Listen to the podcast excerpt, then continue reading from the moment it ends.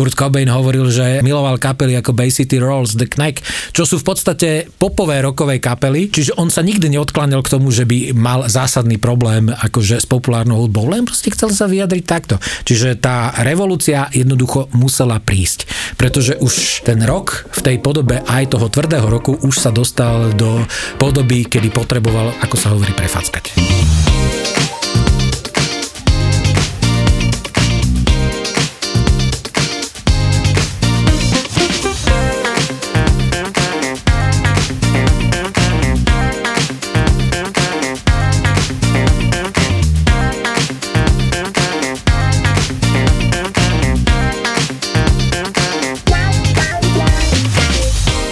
Začiatkom 90. rokov ja už som viackrát spomenul, že ja som bol ten disjockey, ktorý som hral tanečnú klubovú hudbu a ona bola aj na začiatku 90. rokov skvelá.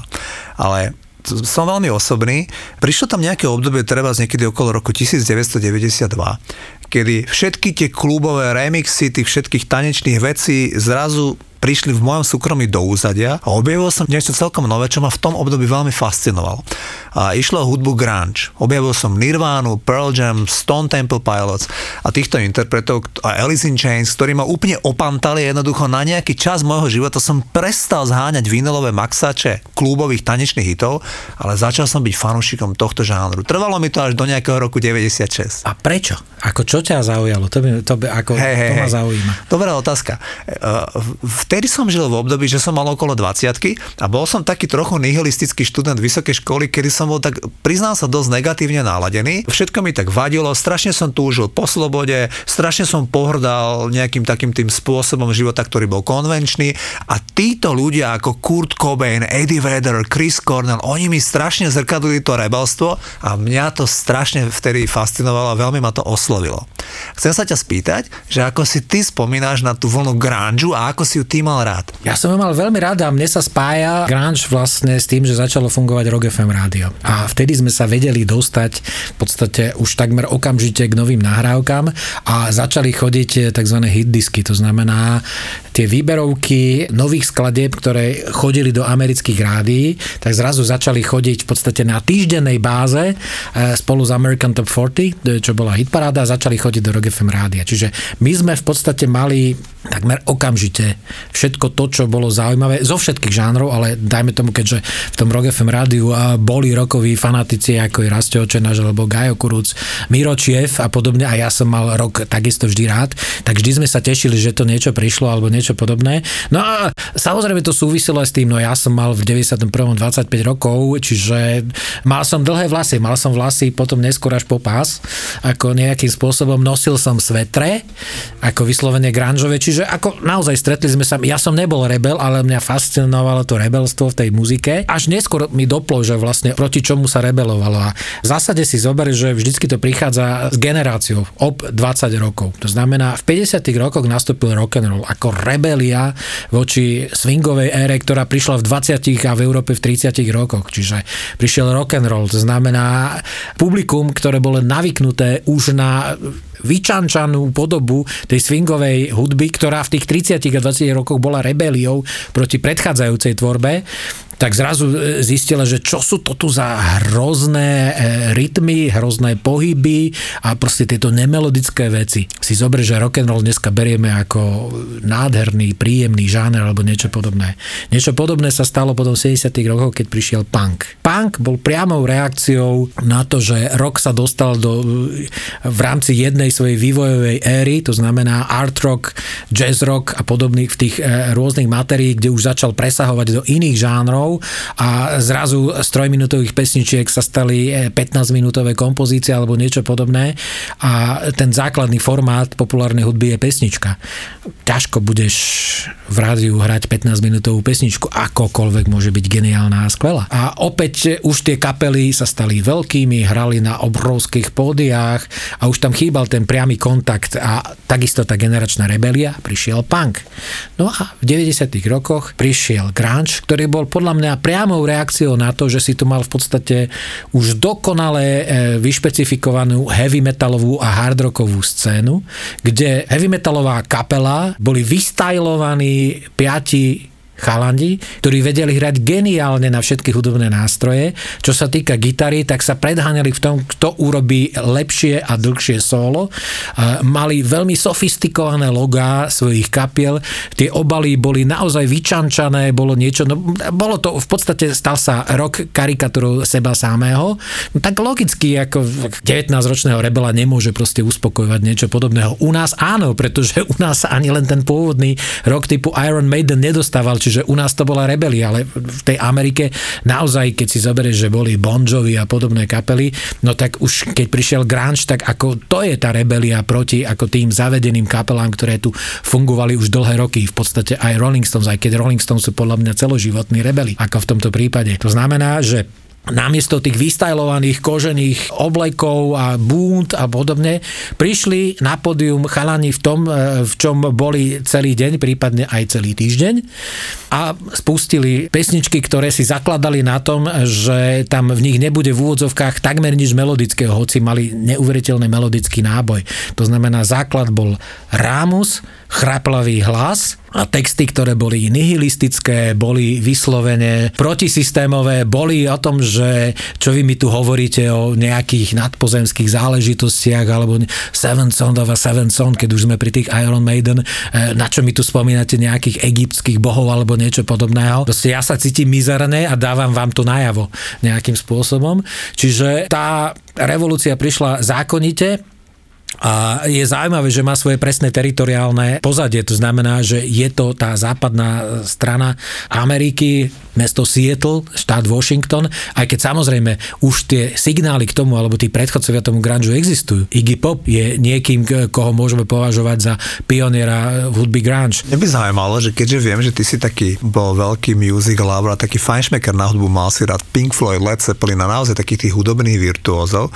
Ty mi vravíš, že si mal rád ten grunge, ale musíme sa zhodnúť na tom, že tá Nirvana, oni trošku hrali mizernejšie ako Led Zeppelin alebo Pink Floyd, lebo tam moc o tom umení to nebolo. A napriek tomu hovoríš, že ja ti to samozrejme verím, že ťa ten grunge osloví. Áno, pretože to je pocitová záležitosť. Ty cítiš v tej nahrávke, že je autentická. Tá energia, proste to, čo je do nej vložené, z nej nejakým spôsobom žiari.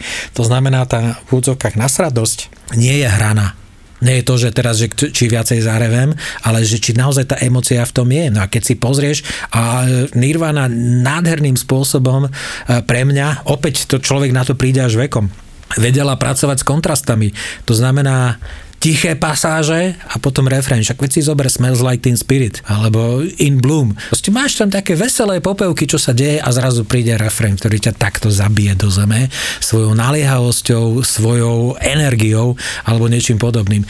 Kým by sa dostali tie klasické rokové kapely, tak by muselo byť minútové intro, minútová verzia a potom by bola nejaká veľmi mnohonásobným playbackom nahraný, dajme tomu refren. Oni to dali v podstate naraz na jeden šup. Čiže ako to je pre mňa ako ten návrat k tomu pôvodnému základu roku, že to má byť živelná hudba. Proste tá živelnosť z toho grunge podľa mňa jednoducho tríska. A spomenieš si na svoj úplne prvý dotyk s grungeom? Čo bol ten prvý song, alebo prvý klip, alebo vôbec, kedy si prvýkrát zaregistroval, že grunge? Čo to bolo? Určite to bola Nirvana. V každom prípade to bola Nirvana, pretože e, samozrejme si môžeme vygoogliť, že čo bolo, ako bolo a podobne, ale samotný pojem grunge a pojem toho, že je tu e, scéna zo Sietlu, tak to aspoň u mňa a myslím si, že aj v rámci týchto zemepisných šírok to bola určite Nirvana. Až tým albumom, Smells až, Like Teen Spirit. Čiže Nevermind. Nevermind, ako to, že potom spätne človek objavoval aj Bleach a podobne, Áno. ako to už bolo následok, ale preto si myslím, že bez tej Nirvany by ten grunge nikdy nebol tak celosvetovo funkčný,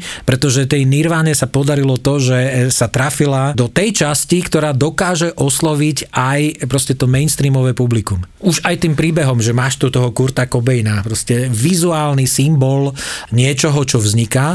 Aj ten názov grunge je geniálny z môjho pohľadu, pretože nikto nevie presne, čo to znamená, ale dobre to znie a aj sa to dobre píše.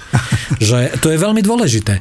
Áno. Že musí to pôsobiť aj takto vizuálne. Aj názov tej kapely Nirvana. Vieš, to sú také maličkosti, ktoré sa ti môžu zdať, že to nie je až také podstatné, ale podľa mňa podstatné to v konečnom dôsledku bolo a je.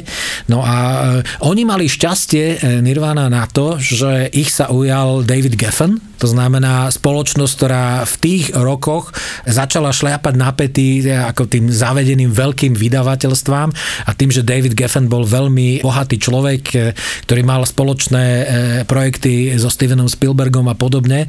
To znamená, že on si mohol dovoliť zainvestovať do interpretov, ktorí nezodpovedali, nazvime to, nejakému obvyklému profilu Išlo roko, rokovej. Iš, mohol, proste mohol si dovoliť zariskovať, mohol si dovoliť proste zobrať a dal k tomu k dispozícii celú mašinériu marketingovej podpory, bez ktorej by podľa mňa Nirvana by sa presadila určite. Ale neviem, že či tak mohutne a tak e, silne ako ono, ale to máš ako v prípade Beatles. Beatles boli nezastaviteľní, pretože mali produkt, mali niečo, e, čo zafungovalo a ok okamžite začalo komunikovať s ľuďmi, pretože môžeš dať do reklamy koľko chceš miliónov, pokiaľ ten produkt nemá tú životaschopnosť, eh, tých ľudí neprinútiš, aby to počúvali, alebo aby si to nejakým spôsobom dlhodobo kupovali. Iš, to máme trošku také rozdielne, že niekedy teda v tom 92. roku, kedy tak akože strašne išla vysoko ten album Nevermind a Nirvana, tak presne v tom období, keď ty si mal rád toto, ja som mal rád ten album Ten od Pearl Jam.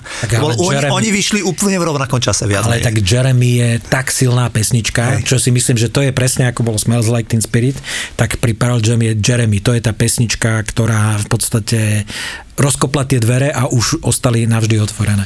A súhlasím aj s tebou, že ja nebol som ten človek, poznám niektorých ľudí, ktorí už v 90. roku vedeli o tom, že sa chystá nejaký grunge, že boli nejaké kapely, už tedy boli Soundgarden a podobne, ktorí mali, alebo, alebo ten album Bleach od Nirvany, on vyšiel, neviem, v 89. 90, alebo 90. 90. roku. Čiže to som ja nezaznamenal. Tiež úprimne priznávam, že mňa to chytilo až v roku 92 a chytilo ma to albumom ten od Pearl Jam, ktorý patrí dodnes k mojim veľmi kľúčovým albumom, až, až za ním mám ja album Nevermind od Nirvany, lebo ten Eddie Vedder a Pearl Jam ma, ma dostali ešte oveľa viac. Si mal Beatles a Rolling Stones, tak eh, to boli také dve dvojičky, že Paul McCartney alebo John Lennon, to si mohol si v podstate dať a tu si mal Mika Jaggera, tak ako si myslím, že čo sa týka grunge, tak Eddie Vedder a Kurt Cobain, to boli tie dve hlavné postavy aj vizuálne, eh, ktoré nejakým spôsobom symbolizovali to najlepšie z toho grunge.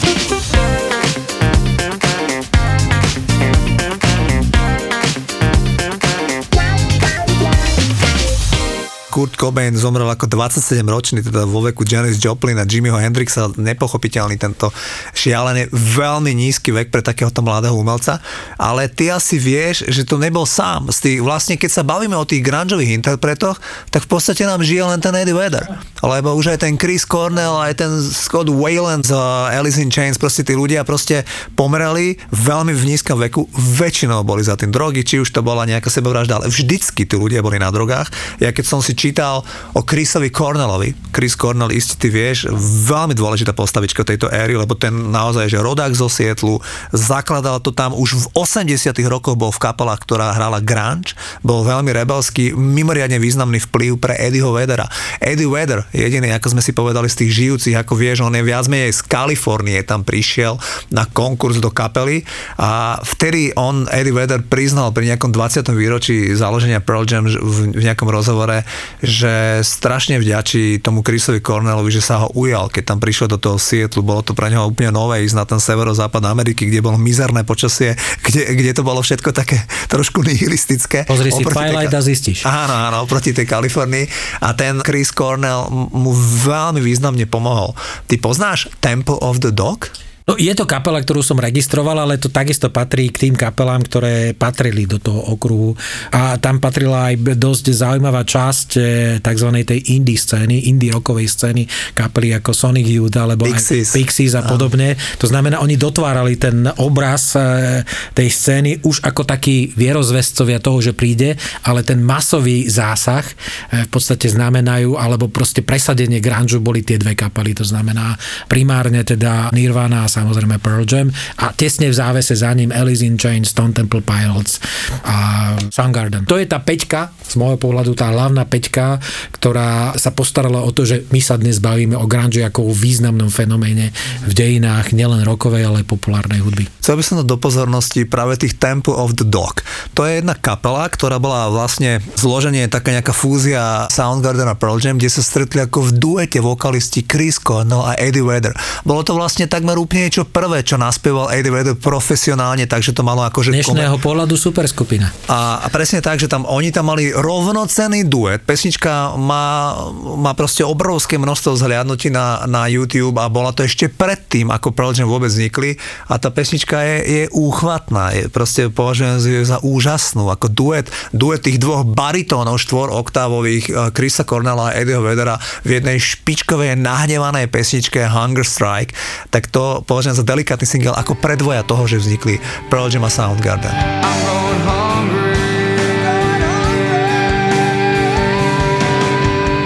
Ešte by som sa s tebou rád bavil o ten grunge, keď on proste v tej druhej polovici 90 rokov tak pomaličky šiel do úzadia aj úmrtím niektorých tých ľudí ako Kurt Cobain, ale potom vznikol tzv. post-grunge. Grunge, tu máš kapely ako Korn, Limp a podobne, ktoré do toho už začali vnášať prvky repu a hip-hopu, ale to bol logický dôsledok. Takisto ako e, Beatles a Rolling Stones zadefinovali to hlavné smerovanie rokovej hudby e, v rokoch 60 a potom začali sa na to nabalovať aj ďalšie vplyvy alebo niečo podobné, tak ako tento odkaz, keď vyrastáš na niečom ako je Pearl Jam a uh, Nirvana, tak logicky si berieš to najlepšie a hľadáš tam niečo vlastného a myslím si, že vďaka grunge rok prežil rok 2000 ja teraz čakám nejakú rokovú revolúciu, ktorá by mala takéto parametre. Uvidíme, či sa dočkáme. A čo sa týka toho post-grunge, ešte by som k tomu strátil slovo, tí interpreti, ktorí boli akože Nickelback, Matchbox 20, alebo Creed, alebo Bush, iste si pamätáš, oni z tvojho pohľadu to už ťa tak nechytilo ako ten prvotný no, grunge? E, tam už nemáš ten e, generačný prvok, že teraz sa niečo deje, teraz, teraz je tá revolúcia. To už je v podstate nadviazanie na toho výsledku a rozvíjanie, nazvime toho odkazu tých našich zakladateľov. Čiže áno, boli to skvelé veci, ale vieš, ako keď Queen vydajú Bohemian Rhapsody, je to skvelé. Ale už keď máš proste pesničku od Queenu z roku 82 alebo 84, je opäť skvelá, ale už nemáš ten pocit tej absolútnej výnimočnosti, že teraz v tomto okamihu vzniká niečo, čo zmení dejiny. Sú to skvelé pesničky, budú funkčné, ale už nie sú tie v úvodzovkách game changer. To už nie sú niečo, že mením niečo e, veľmi výrazným spôsobom. Z tvojho pohľadu ten grunge na začiatku tých 90 rokov, tie korene toho grunge boli skôr v punku, alebo skôr v heavy metale, alebo skôr... On si bral podľa mňa zo všetkého niečo, to znamená z heavy metalu, hard rocku si bral tú tvrdosť. Z punku si bral tú rebeliu a tú jednoduchosť, to znamená, že e, nemusíš veľa vymýšľať, stačí, keď to hráš dostatočne rýchlo a dostatočne chraplavo. Podľa mňa on si vyberal e, tie prvky, ktoré potreboval na to, aby vytvoril novú kvalitu, ale podľa mňa tá fúzia bola geniálna geniálne. To znamená, že áno, aj z rock'n'rollu si bralo čosi, aj z punku, aj z heavy metalu, aj z hard rocku. Proste vzniklo niečo, čo opäť je novým levelom. To máš ako v kinematografii. Keď nadvezuješ na Felliniho, zrazu objavuješ niečo iného, ale to neznamená, že len v úvodzovkách kopíruješ alebo vraciaš sa. Vzniká to v iných socioekonomických skutočnostiach alebo v okolí. To znamená, že aj to sa ti nejakým spôsobom prejavuje na tom, ako tá hudba znie, ako vyzerá, aký má dosah nielen na kultúrnu scénu, ale na spoločnosť ako takú. Ešte čo je dôležité. Grunge zadefinoval veľmi veľa aj v tých, nazvime to, sekundárnych oblastiach. To znamená publicistika, to znamená aj typ písma, aký sa používa, oblečenie, móda, móda videoklipy a proste všetko, čo s tým súvisí. To znamená, že zrazu z tej vyšperkovanej popovej a aj, nazvime to, heavy metalovej dokonalosti, ktorá vznikala x rokov, sa vylepšovala, zrazu prišlo niečo ako úplne nabúralo tú dokonalú v úvodzovkách jednotu, že všetko muselo byť dokonalé, ideálne, muselo to vyzerať draho a podobne. Nie, aj v podstate naozaj v rifliak, aj vo svetle. Môžeš, môžeš urobiť niečo, čo vlastne zbúra celý svet.